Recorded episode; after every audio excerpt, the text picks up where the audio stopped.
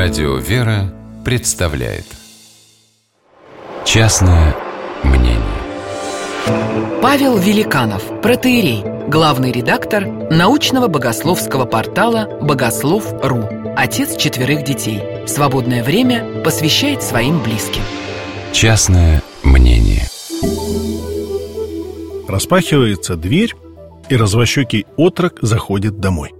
Быстро сбросив холодную куртку и разувшись, он что-то тихо под нос бормочет. Последний урок литературы никак его не отпускает. В гостиной сидит отец, что-то читает на планшете.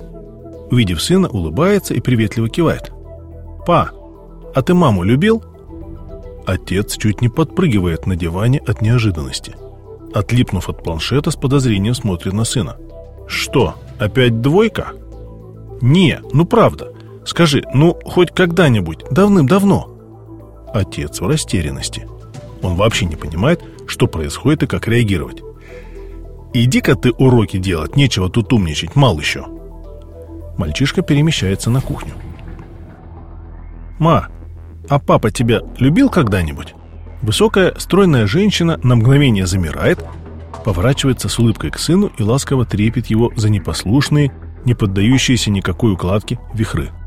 «Какой же ты у меня большой стал! Садись сюда, я тебе этот кусочек положу, здесь начинки побольше». Отрок с размаху плюхается на стул. Свежевыпеченный пирог, похоже, его не особо интересует.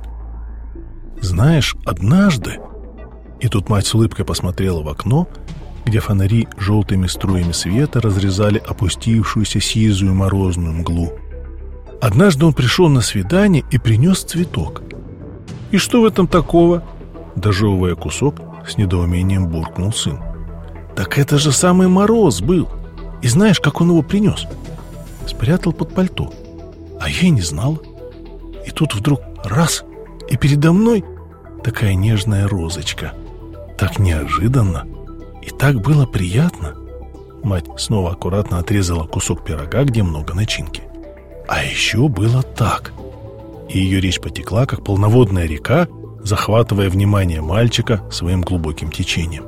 А потом, представляешь, однажды, однажды, ну это просто смех. Когда пятый кусок пирога оказался на тарелке, сын попытался осторожно ввернуть. «Ма, я уже наелся, больше не могу, спасибо. Может, я за уроки, а?» «Уроки? А, ну да, конечно, иди». Выходя из кухни, отрок встречается глазами с отцом, который продолжает сидеть на диване. Планшет рядом, но закрыт. С лукавым прищуром мальчик чуть слышно говорит. «Ну надо же! Никогда бы не подумал!»